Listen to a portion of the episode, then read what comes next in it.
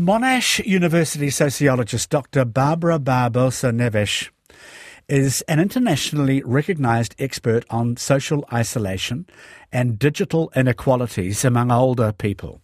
She goes into aged care facilities and finds out what life is like for people often living stifled lives. Her studies on loneliness and technology have received awards in North America, Japan, the UK, Belgium, Portugal, Australia.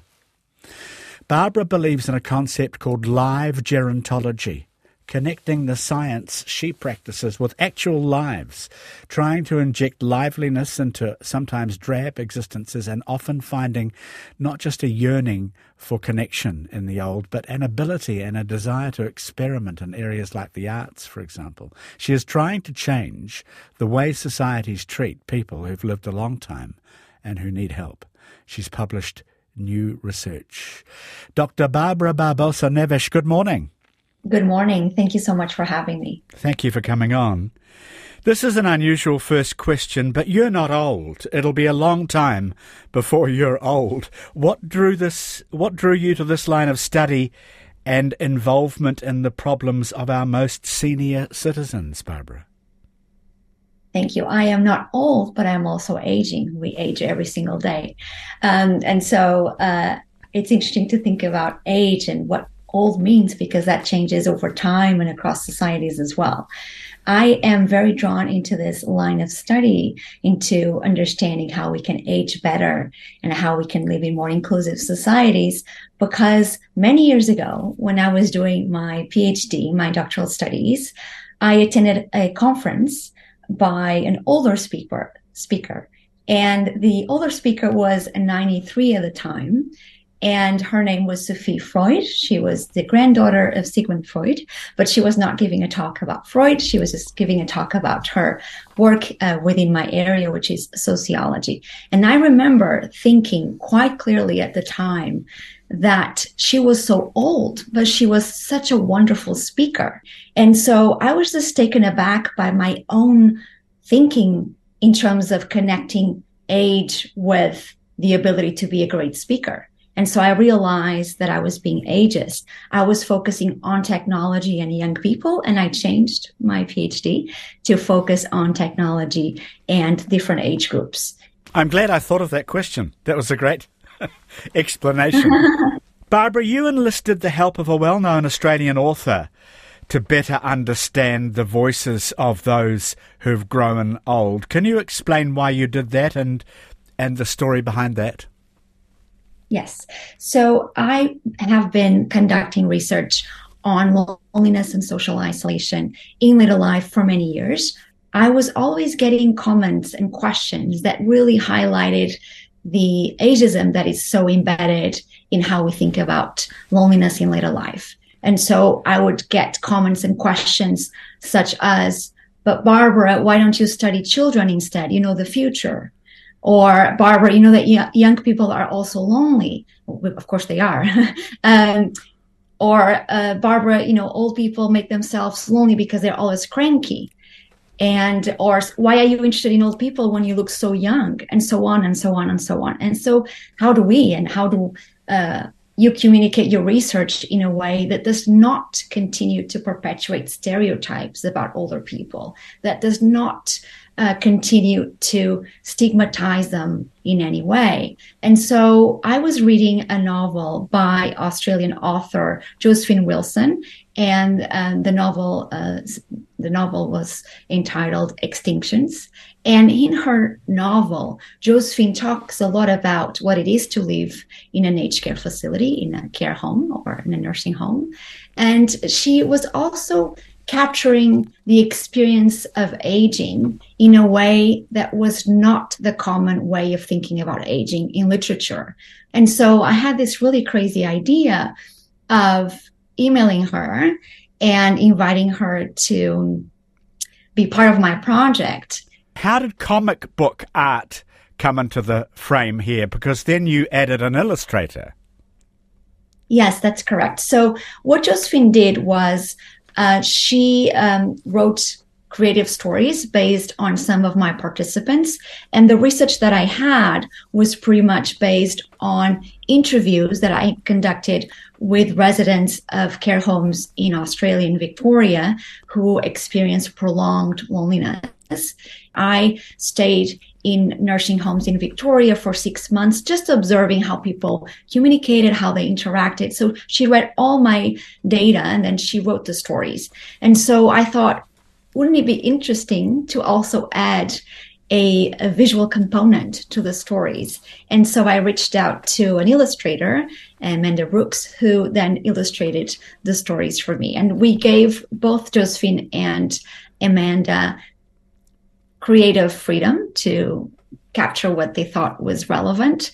And this became a really interesting collaboration between arts and science and how we can actually learn so much from, from the artistic way of capturing life.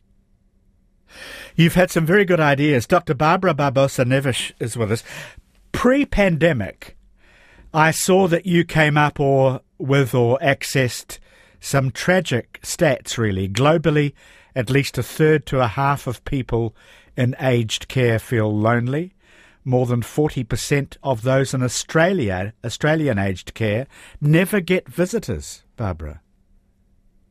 Yes, the, the data is, is shocking. Studies estimate that between 35 to 61% of residents of aged care homes report persistent loneliness, and this is loneliness over time.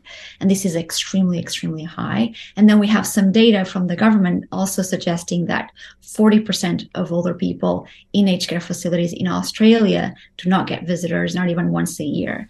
It's a huge social health issue because loneliness not does not only entail immense personal and emotional suffering because my participants feel abandoned and rejected. And a lot of them say they are just there waiting to die. And this is horrific. This is how we are treating uh, our most vulnerable. But loneliness also increases the risk of a range of illnesses and health issues in later life, including dementia. Research shows that loneliness increases the risk of dementia by 40%, 40, 40%, regardless of gender, education, race and ethnicity, and even genetic risks. So loneliness is a serious public health issue. I assume we're also talking about those aged care facilities inside retirement villages because there are all sorts of aged care options now, aren't there? That's correct. Yes. So aged care facilities, we're talking usually about long-term care, care homes where people live 24-7 and where they require some particular type of assistance. Right. Can I read a an example of that narrative power that you're talking about? Presumably, Josephine Wilson has written the caption to a cartoon of a woman yes. who you call Patricia. Do you mind if I just read that that short paragraph okay, out? Do. Please do. Frail. How Patricia hates that word, but sometimes it's true. She feels as fragile as a feather, as hollow as old bone, liable to be blown off her chair, out the window, and away into the blue sky. Sometimes she would like to open the window and let herself be taken, leaving her empty body sitting here on the plastic chair, like a shell washed up on the beach. It is so powerful. You are giving them a true voice. That's another way of putting mm-hmm. of putting what you're doing. Indeed. That's a really good way of, of describing it. It's giving them a voice that is much more comprehensive and much more human than uh, the voice that sometimes we give them as scientists. And so when I'm now presenting my work, I don't rely so much on the dry PowerPoint with all the statistics. I actually read the stories and people see, oh, this is not a number. This is a person. Patricia is a person. Uh, when I interviewed Patricia, she was in her 70s. She was sitting in that plastic chair that uh, that Josephine captured, and she told me she just on the on the chair all day. And she was uh, she had this very interesting attachment to the trees outside of her window. And she mentioned the trees so many times during our interview because it was a, kind of a sign of a constant presence in her life. And uh, josephine really captured that. Uh, even the the title of that story is patricia is 79 and likes to look at trees but patricia is not a tree there's a part in the story that um, that uh, Josephine wrote uh, where Patricia says the following, and I'm just going to read it very quickly. Patricia really loves this girl who has come to talk to her. She loves everything about her, from the way she leans towards her in the chair to how she carefully records Patricia's every word as if Patricia really mattered. This young woman is listening so hard that Patricia is afraid of disappointing her. There are so many ways Patricia feels lonely, but she has never been one for words, and she can't see the point of all this talk about loneliness. Everyone knows that loneliness is the opposite of words. Loneliness doesn't speak, it is dead silent. Loneliness is a fact. The fact is, you are lonely. So, all this is translated into some lovely prose uh, and really nice drawings that have the appearance of com- of elegant comic book frames. It's so fascinating. One, mm. can I ask you something else? One man who's ninety confessed yes. to you he felt lonely all day, but he joked that was all right because it was only once a day. And Patricia, mm. who you mentioned, she had four children and you wonder where they are, but she was a ballroom dancer. How do most older people deal with this kind of loneliness in these facilities, Barbara? there's mostly three ways of coping. The first one is, of course, they, because they internalize the guilt and shame of feeling lonely, uh, most of them do not report to their families or even to their caregivers that they experience loneliness. It's very rare that actually one of our participants says, I've mentioned to them that I'm lonely a lot of them do not. We call this the silent suffering of loneliness. They already feel so stigmatized, so dependent. They feel that their sense of self is already so constrained that telling people that they feel lonely, it's another layer of stigma for them. And so, because society tends to see loneliness as an individual issue, responses to it are usually just based on individualistic approaches. So, lonely older people are usually told to be more resilient, more proactive, more positive, and so on, as if on their own they could completely change their their loneliness. And of course because of that a lot of them blame themselves for their loneliness. For example a lot of my participants would say i feel extremely lonely but but i shouldn't because i i still have family who comes here once in a while. So why am i feeling so lonely? Uh, i'm embarrassed about this. And the response is usually to say something like, but why? Look outside. It's such a beautiful day. But look at the garden. But you have so many friends in here and so on. So it just they feel dismissed because loneliness is not seen as something serious. And of course, this attempt to add a positive layer to everything means that sometimes we engage in what we call um, kind of this extreme positivity, which doesn't really give people space and time to process their negative emotions.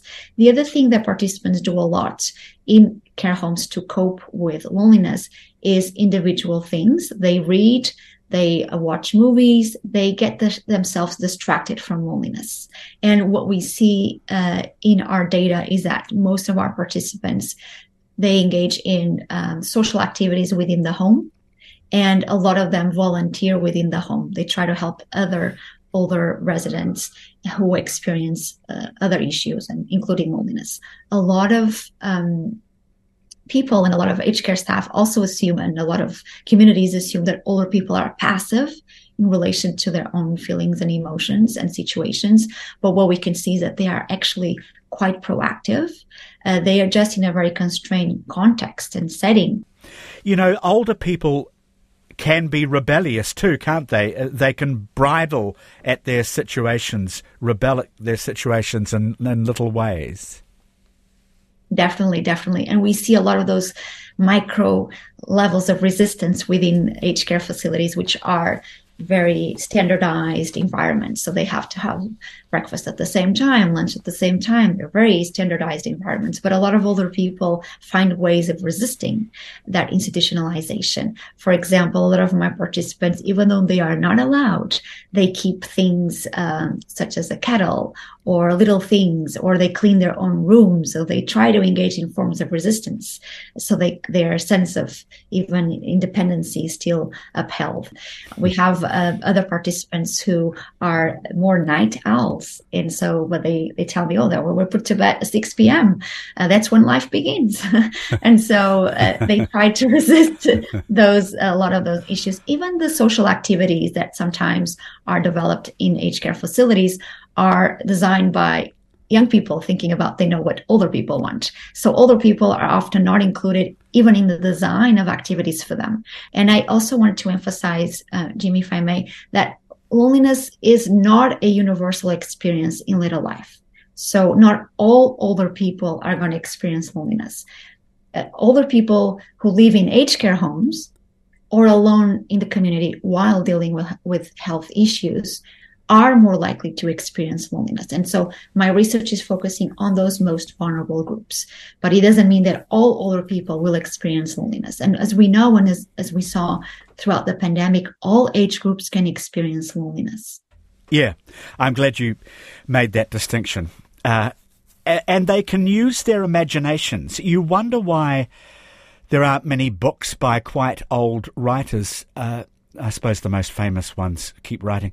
But I suppose they'd never appeal to publishers. I can imagine a publisher looking at a, a book manuscript from a 79 year old and thinking, oh, really? I mean, we have that kind of bias too, I imagine. Yes, indeed. In literature, but also movies, also popular cultural in general. Um, it, it's because again that invisibility of, of later life or we tend to describe and depict uh, older people as tropes. They are frail, dependent, they live in aged care facilities, or they are greedy, uh, they have all the power. There's nothing in between. And most older people are in between. They're very complex people with different needs and desires and aspirations, and they are not at those extremes. But unfortunately, even um, cinema and music tends to really emphasize those harmful stereotypes. Yes, old age is seldom beautiful. Um, well, it is in the eye of the beholder, but that's one of the problems here. We see we see avuncular and maternal depictions in films of lovely old people without any aches and pains and anger and frustration, and we we don't want to know the the gradations of that. By and large, we don't want to know what's in store for us. Maybe. Yeah, definitely. And so, of course, when we approach aging, we are scared. We don't want to age. We are worried about what's going to happen to us. And so uh, we need to also really combat that ageism in our societies. Aging is also a privilege. It's a, it's a, the ability to live longer and enjoy life. It's a, an ability to contribute to our communities for longer periods of time as well. And 200 years ago, life expectancy was around 40, 40 years old. Now we, life expectancy is around 80. So in, in Western society, so we have this ability to live longer. And it's interesting because um, living longer and, and, life expectancy is an indicator of the wealth of a nation. But then we have this discourse that uh, being old is, is negative. And we see it in even in um, small things. People get to a certain age and they don't want to celebrate their birthdays anymore.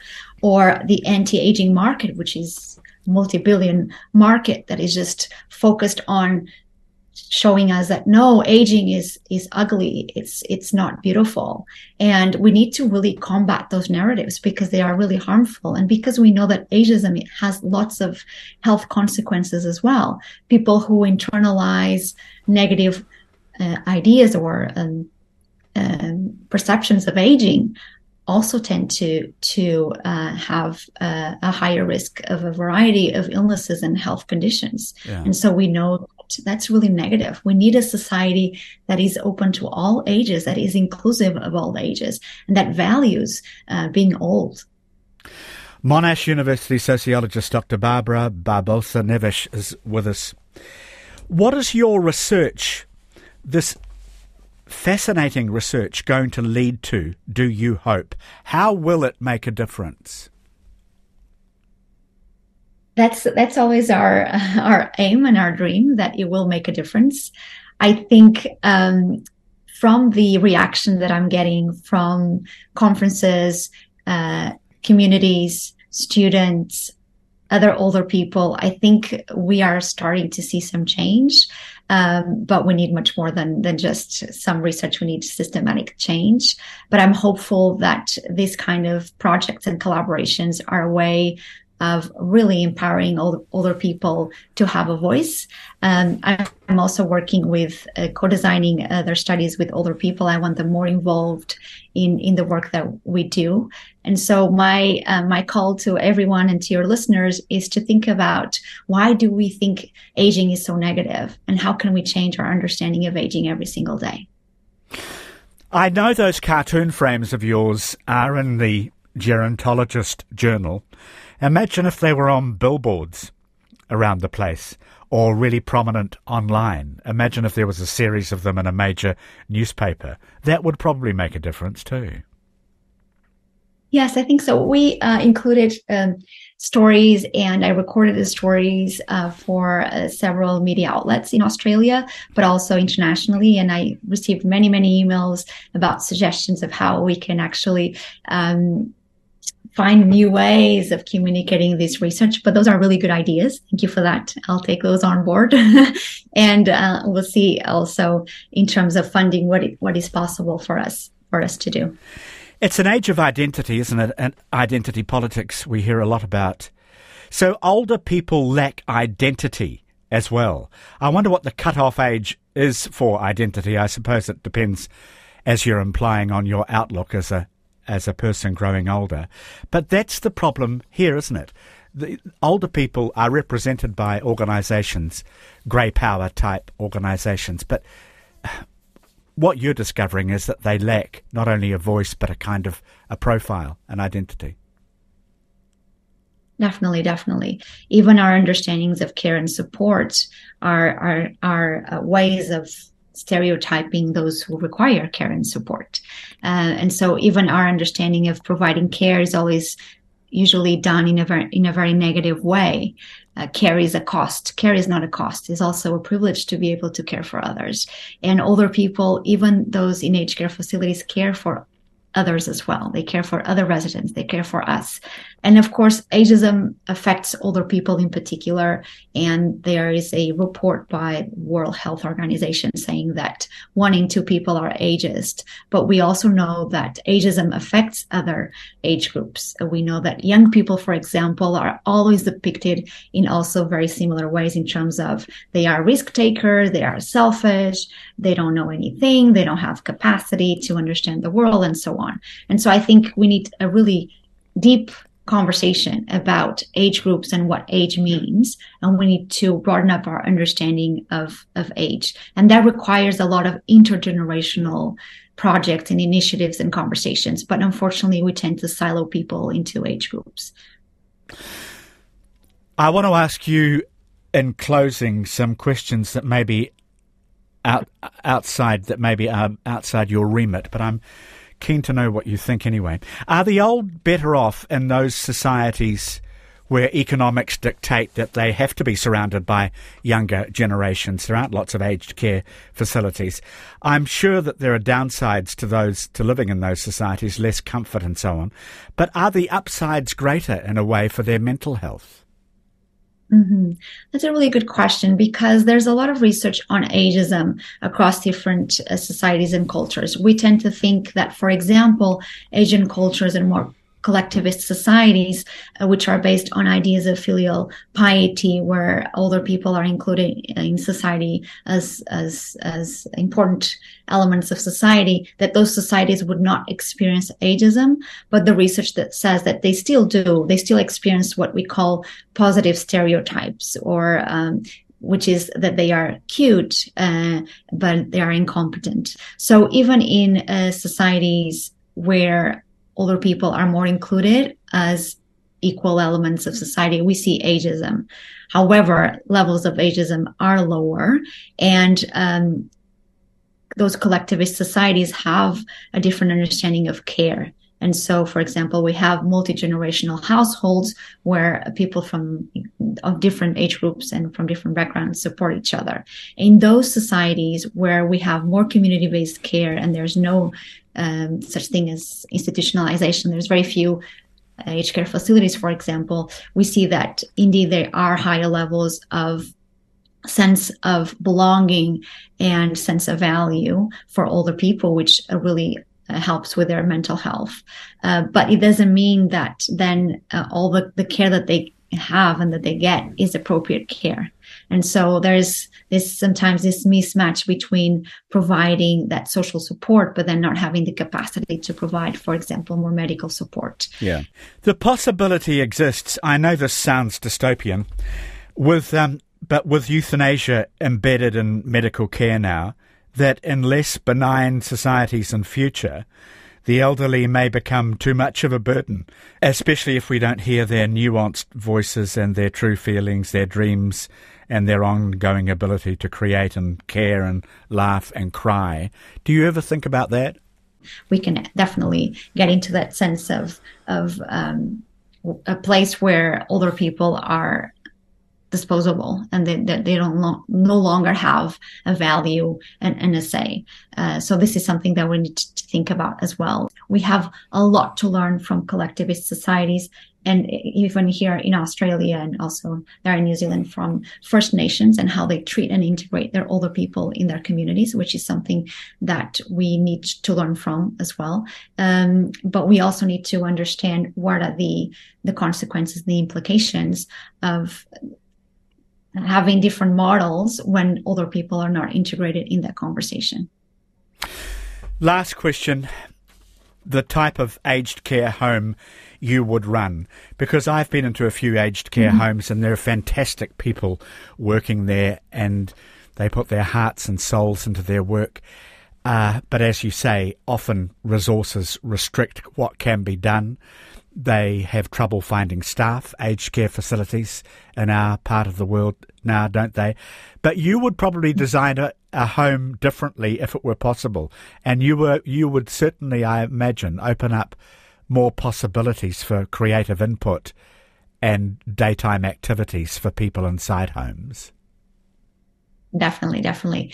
I do want to, as, as you mentioned, I do want to emphasize that that aged care staff in all the places that I've been, both in Canada and here in Australia, are extremely, most of them are extremely dedicated to the work that they do. They are overworked, undervalued. They don't have enough resources, but they still do an amazing, amazing um, job and work in terms of attending and caring and empowering other people. If I were to design a, an aged care facility, I really think we need to completely redesign um, how we care for older people. I would probably emphasize more a community based approach uh, for um, for uh, older people and a an approach that is more intergenerational, thinking about community based uh, villages and not um, institutions in a way that in the way that we design them. In fact, a lot of my participants use even use the language of they live in a prison. They lose the they use the language of the inmate these are what we call to- total institutions, really standardized environments where everybody has to do the same. And so I think community based approaches that are much more creative and flexible. Even villages like we have for people with dementia, for example, in Holland, in the Netherlands, where they live in a community, a close community, but they have, they can go to the supermarket, they can go outside of their units, they can go to the cafe, where they still live outside and not just inside a facility. Yeah, but you're talking I've got to qualify that because you're talking about retirement villages as well, where people can do that. It's when they get sicker and less able yeah. that they go into the aged care facilities, isn't it? That's the problem. Yes, but we can still design aged care facilities with that residential or, or that retirement um, aspect still. So, for example, uh, one of the aged care facilities where I conducted my research here in Victoria has a, a cafe that is open to the public within the aged care facility. And so people can come from, from the community to have a coffee there. And that just opens opens up an aged care facility. It's not just an institution uh, that seems like a hospital. It's an institution where the outside is also invited, where and where people can actually engage with different age groups. So there's a lot of models that come from retirement villages that we can embed into the design of aged care facilities as well. And what we see from our participants, and they say this a lot, that uh, when they enter, there's a transitional period when older people move from the community to an aged care facility. If they have family to support them, the family family is very present in the first month, first two months, or, or first three months. But then their um, their their interaction with the loved ones declines over time. Yeah. And so a lot of participants mentioned this at the start everybody's there or the grandchildren come but then over time it becomes a phone call once a month and then just they show up for their birthday or for christmas. And so and this is not just this is not to blame families of course families have very complex lives but it's also because the institution itself is not open to that. Grandchildren don't think institutions aged care facilities institutions are attractive or fun places to be. No one wants to go there.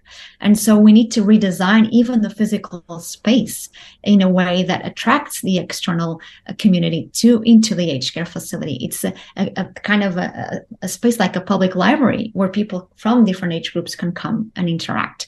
So I think there's a lot of things that we can do that seem more minor, such as you know a cafe, but they can make such a big difference for not only the residents but also the community at large because it is a way of also thinking about how can we empower different intergenerational relationships and how we can gain from inter- intergenerational relationships as well.